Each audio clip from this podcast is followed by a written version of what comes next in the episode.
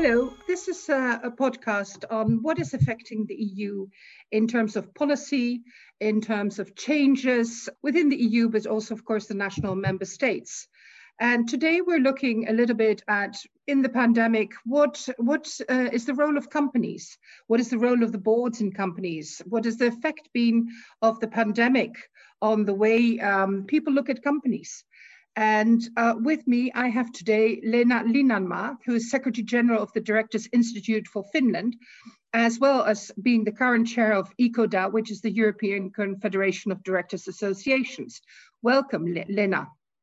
Thank you, Josina. She is, of course, a great expert on corporate governance, company law, securities market law, as well, as well as women's leadership issues.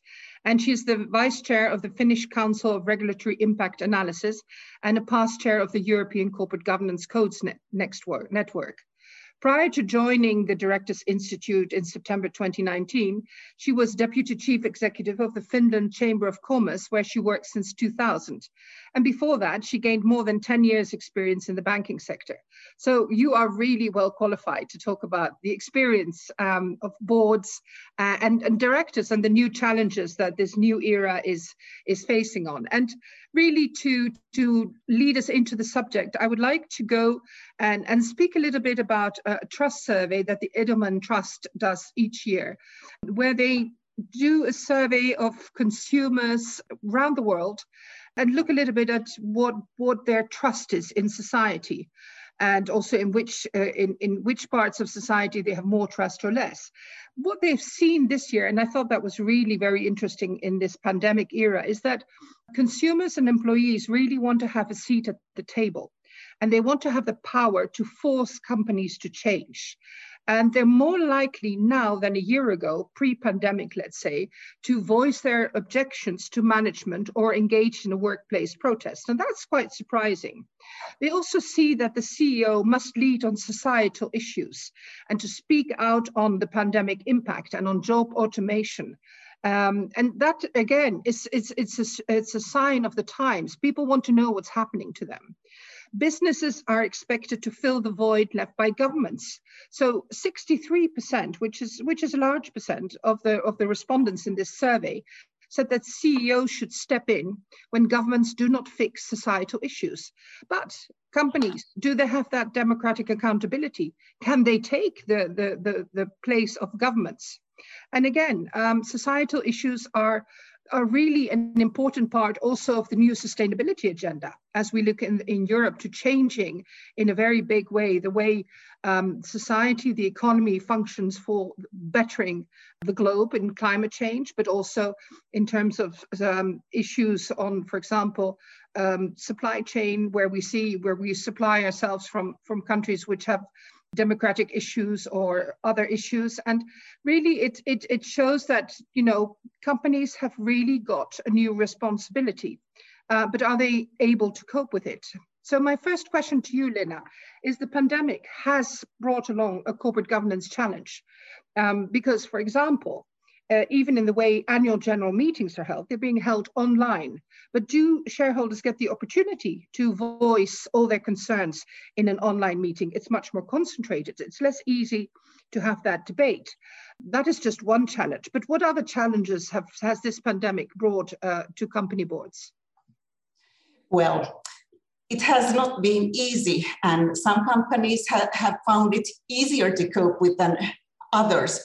But one clear uh, outcome is that, of course, the virtual meetings, they're efficient, everybody has taken them, but difficult issues and innovation, they suffer uh, because the technicalities, reporting, etc., they go just okay. But if there is something that requires proper discussion this is what we are hearing quite a bit from our members that that is not going so well. So boards are really looking forward to virtual meetings, but it may happen that in the future, some meetings will be uh, virtual, those covering more or less reporting, and then strategic meetings will, uh, will ha happen definitely as live meetings. But one question is that has there been enough uh, renewal in boards this spring? Because uh, selecting new members to boards, onboarding them is not really easy in, in this remote environment. So it may happen that next spring we're going to see more renewal and uh, to have very much uh, change at one moment might be a challenge also. So, so, it will be exciting to see if there is a, a, huge change next next year on boards especially if companies have found out that not all have been agile enough uh, to cope with the difficulties with the digitalization. For example, we, we are aware that some companies have been doing very, very well, have been able to uh, digitalize their functions, but those who were not that good, there is there may be a huge gap in some companies. They are lagging much more behind than they were behind the pandemic. So, of course, sector by sector, company by company, board by board, and the chair, of course, has a huge role. Has she or he been able able to really lead the board so that everybody participates fully, even even in virtual meetings? So that so, is how I would wrap it up. Uh, that, that's key. This, this, the, the, the ability to participate. We've seen, of course, in, in the online world we live in, um, how two-dimensional it is because we're not able to to reach out uh, in a more in, informal way. So our relationships have become more formal. Uh, this also might impact us. it, it has impacted the sort of changing of of of, of the staffing, let's say, of boards, of bringing in new members, but also the sustainable finance agenda at the EU, for example, has thrown a very big challenge to boards because new qualifications are needed different qualifications. Boards are expected to pull up to this new agenda, which through the EU taxonomy is extremely challenging. Um, and now, of course, we, we, have, we have a new piece of legislation which, which is out for, for consultation, which is uh, really going to impact very much. And that is, of course, the Corporate Sustainability Reporting Directive, or the CSRD, as we call in, in, sh in short language. Um, how will that impact boards? Um, we did a COVID survey and our members worldwide, and of course our members are uh, finance professionals, not companies responding in their own right. They believe um, that regulators have been actually being very sort of forward looking in this crisis. Um, and that is important. So there's been much more of a forward planning and proactive stance of regulators. And I think that shows in the sustainability agenda. Um, and I think that that really is, is very important. But again, also um, sometimes too much too much intervention is is really uh, is, is is also highlighted. Um, and ESG members think it's it's a structural industry trend, um, but they do not see it as a key risk for regulators. So they they see it as as being really a crucial and it and definitely is there to stay, which of course is very much particularly an EU view and perhaps not so much in other areas of the world. So again, Leena, how, how has the CSRD and the EU sustainability agenda impacted boards? Um, what changes can we expect to see in the way they operate? Josina, the way that I'm seeing this whole situation, and, and especially through our members and, and the discussions that we're, we are having, is that there has been a change going on for several, several years now, market driven actually, so it is the change has not started with a legislative effort. Of course, uh, there are the, it will bring changes if, if the if there will be new directives. But the thing is that uh, customers, consumers, the media, and especially investors are putting much more emphasis now on sustainability issues. Everybody knows that there is a climate change and it is a serious thing. It is the most serious thing that we are facing. Values are changing in many, many ways. And what, what I'm seeing in my work is that some years ago, CSR reporting was something that there was a specialist to do nice, shiny reports. And it was not really that much having to do something with the strategic issues of the company. This has totally changed. So sustainability is a core strategic issue now for many companies. I'm not saying this is happening in every company, in every country. That is clear that there, there are differences. But it is happening to a large extent. And when I think of Directors Institute Finland, a quarter of our events uh, for several years now has been on relating to sustainability issues and our members take it as a natural thing. So nobody's thinking about what, what are you doing? Because it is a strategic business issue now. So, so um, we're seeing very interesting things from uh, investors. Uh, uh, large investors are saying, saying that, for example, you have to tie remuneration to a sustainability issue. So it is very exciting now, especially with the shareholders' rights direct, uh, directive amendments, bringing uh, remuneration policy, policies and reporting uh, to the AGMs that uh, uh, which companies are doing this and which are not and there will be a lot of public discussion about that so this is uh, and, and i'm hearing from remuneration consultants now as of now that they are getting now very many assignments how to build uh, sustainability criteria into the remuneration issues. So, of course, there is this ongoing directive work there, but actually, the change is happening more rapidly as a market driven thing. One of the problems, of course, is that are the uh, customers walking the talk? It is very easy to say in surveys that we want sustainability, we value it, but are they willing to pay for it? So this is something that is now very difficult for company boards. Are you going too far too quickly uh, in this topic? Are you going to, to make it or, or because you need to, you cannot go bankrupt because that is not sustainable. Uh, as, as for the directive, uh, there are many uh, well, the two directives, if, if, we are talking about the uh, uh sustainable corporate governance effort, there are many uh, many problems with it. If we talk about stakeholders' role in, in governance, if there is a, a, um, a regulated role, which stakeholders should we be talking about? For example, if there is a factory closure, do you ask employees of that factory, do they want this factory to be closed?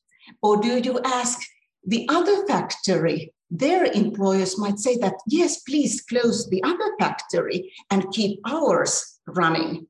You ask environment people, do you want this factory to be closed? They say, yes, we want all factories to be closed. So, so the, the, this is something that is very in, in, interest, inter, interesting uh, will the European Commission, the European Union understand that if a company is not taking stakeholders' opinions, relevant stakeholders' opinions and views into account, it will not survive on the long term. But if legislation will build structures that will make it possible to have legal issues, for example, court cases, that may be very, very difficult. I have been even quoted that a company who is now rated among actually top 10 uh, globally in, in, in, some sustainability indices for making, making change that, that there were stakeholders who were against change. Actually, some employees may have been even against the change because they were afraid. So they would probably not have been able to do this huge sustainability leap if it had happened that uh, stakeholders would have been able to challenge in court a decision to make a big change.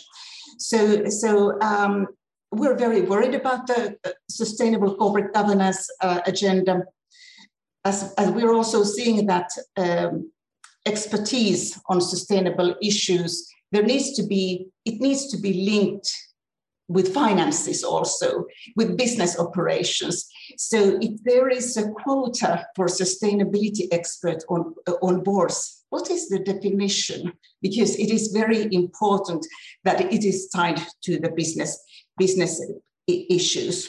But we're seeing tremendous change. For example, here in Finland, remuneration committees in several, quite many listed companies have been changed to personnel committees to involve a larger scope, not just the top level tier of remuneration, but the pers- personnel is- issues on a, on a larger uh, scope.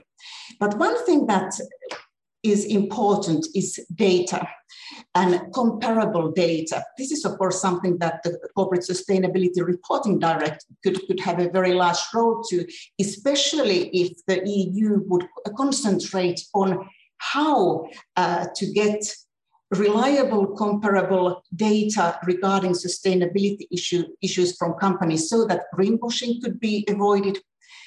And of course, data not from only from companies but also from, from the public sector. This is omitted from the discussion actually quite a bit. There are of course risks to it also. What, what timeline is realistic? SMEs uh, is uh, is is the threshold too low because very many companies are very small. Even listed companies in my jurisdiction we have companies on the stock, stock exchange main list that are of uh, value of maybe even only 5 million euros the whole company value that low. So how much uh, how much resources do they have for extensive reporting? Whereas multinationals of course uh, reporting requires resources from them, but is not unrealistic that they are able to do, do it. So even large investors have been commenting that it is very difficult to get comparable data to really understand which companies are, are working, working sustainably so that it is true. And, and this is something that the European Commission should be working on more and not to concentrate on the company corporate governance structures, what seems to be happening at the moment.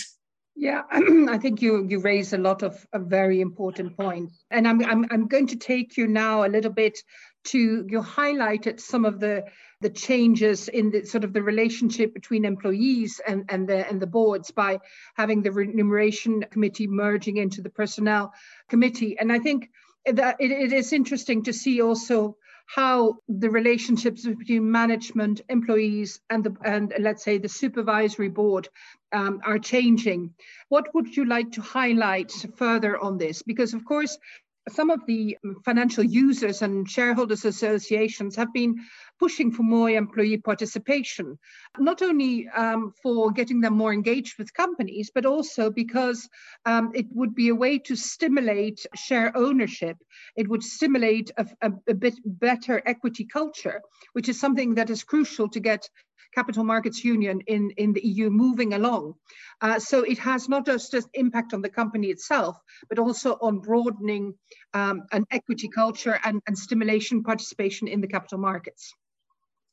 This is a very important topic, and, and of course, there are many solutions how to, how to work on it. In, in some countries, of course, we know that there has been employee representation on boards for many years, whereas in other countries, not. Uh, what I would suggest, and, and I would not even oppose legislation on it, that uh, large companies should tell publicly, be transparent how they are organizing the dialogue with employees. There are many ways. Of course, board, board membership or representation on executive team. There could be some council. There could be a, a person responsible on the board for, for the dialogue. But it's important to tell that we find that the company tells it is important because in the future no company will survive if they don't value their employees. There is a uh, there is even currently lots of problems of finding suitable capable uh, em- employees work, workforce issues and pan- the pandemic is not making it any any easier. So this is something that companies should be if they are not thinking about it they should be thinking about how, how to work on it. And actually uh, one of the large uh, employee unions uh, uh, uh, sorry, employers uh, uni- unions recently published in Finland the recommendation that the company tells how to do it meaningfully, not just some, you know, whitewashing th- thing, but, but really meaningfully, how, how the di- dialogue is uh, con- conduct, conducted. And um, because the, the, there are many way, ways to do it. I don't think a, a, a one size fits all, all solution should be taken, but uh, every company should think about it, be transparent about it, and then it is up to the stakeholders, owners, to, to see if they accept this. Is it good enough? Is the company doing well enough? Can they retain the employees, which is a big issue now, especially because the younger career oriented people seem to have like two, three years only in one company, then they change. This is getting, the cycle is getting faster, and companies really need to work it so that they can retain their em employees. As for the board, uh, succession planning has been a weak point maybe in some, some companies. They should be more involved, not just with the CEO, but definitely at least with the executive, executive team, and to make sure that the succession planning for the company leader, leadership is, is done on a professional manner and that the, the whole board is follow, following uh, extensively the possibilities from within the co company. Because in, in some companies, this is working very well, but in others, maybe, maybe with a strong CEO who wants to be guarding, guarding and, and to be the key person in every contact with, with the board, that might be a little bit uh, of, of, of, an issue. So, so the board should really consider that is succession planning uh, on the level that it should be in, in, in this company. Thank you, Leena. And I'm, I'm going to dig down with you for my last question into an actual case, which I found very interesting and which we've referred to in our recent study on ESG disclosures and corporate governance in the EU, which you can find on our website. Danone, um, as a company, of course, it's a food company, produces many different uh, types of foods, French, um, and it included last year um, a social mission in its legal status, which was one of the first times that we, we've, we've really seen that in, in France. Very laudable within the new sustainable agenda to say you have a purpose for the good of society, which is also something that is widely being talked about also for the finance industry to repurpose for the good of society. But ever since that repurposing, its shareholders have been criticizing the organization's corporate governance structure and its policy, not thinking enough about the shareholders, not being clear in its business plan. And really, what, what does the company need to, to think of when it wants to implement a social mission. It is very hard because you, you, you need to make changes, and sometimes those changes might not be perceived in the right way by shareholders. So, how do you address that issue? This is a very important topic and also a very difficult one. First of all, uh, companies are not charitable missions. And if, if uh, the owners have invested eh, mo- money in them, they are not expecting to lose the money. So, how to combine profitability with the social mission and how far is the social mission going? So, this is something that companies and their owners need to be very careful about because also, uh, not only in the long term but the companies need to survive also in the short term. If, if they're thinking that okay within 30 years we will be fine but there is no financing until the 30 years ha- have passed it's, it's not going to happen. The so, so, uh, societal mission will not actually be realized. So uh, so this is something that the company needs to find that is the mission realistic? Is it something that actually the customers are valuing and are willing to pay for it? And this is something that I return to. Are the customers walking the talk? To which extent? So there needs to be data from, from the uh, customers, customer satisfaction, uh, and, and a company that is doing this sort of work needs to do surveys, needs, needs to make comparisons with competitors, because this is not something that cannot uh, can happen lightly, because otherwise the company will, will not, not, not survive. And of course, the decision-making level is this something that is incorporated into the articles of association requiring a qualified majority in the AGM? How clearly is it written? Uh, is everybody understanding what is going on? Is there enough transparency? And, and how about uh, if you set a mission, how are you following up? Uh, how is it working? How are we going to survive? Are we still making money? Money, and this is something that has to be really carefully thought, thought and uh, thought out and if not, it will, of course, definitely end, end, in, end in trouble. There are, of course, many investors who want sustainability targets. And actually, very many companies are now setting climate targets. And I haven't seen any criticism against that. So this is something that, that, that, that is very much, much accepted. But if, a, if the mission goes so far that the investors don't really understand what is going on, what the structure is, how is it connected to the business that we're doing? And are we going to ever get any dividends? Or are we able to sell and keep uh, get the get our money money back if we don't accept it? This is something that that is is in the in the bottom of this. And of course it is excellent to have have examples and and and follow the follow this but um, one needs to be careful also not to not to get into a chaotic situation with the owners because that in that case there can be surprises in AGM and and uh, that that would, would not be something that that we wish wish for. But also also on the other hand if, if a company is not following the trends not understanding what the society changes are the uh, the climate change value change if they're lagging behind, uh, it can ha- happen that the AGM does not uh, accept what the, the board proposals were. We had a very, uh, there's been a very interesting example this, this week, and I'm talking of Exxon AGM in the United States.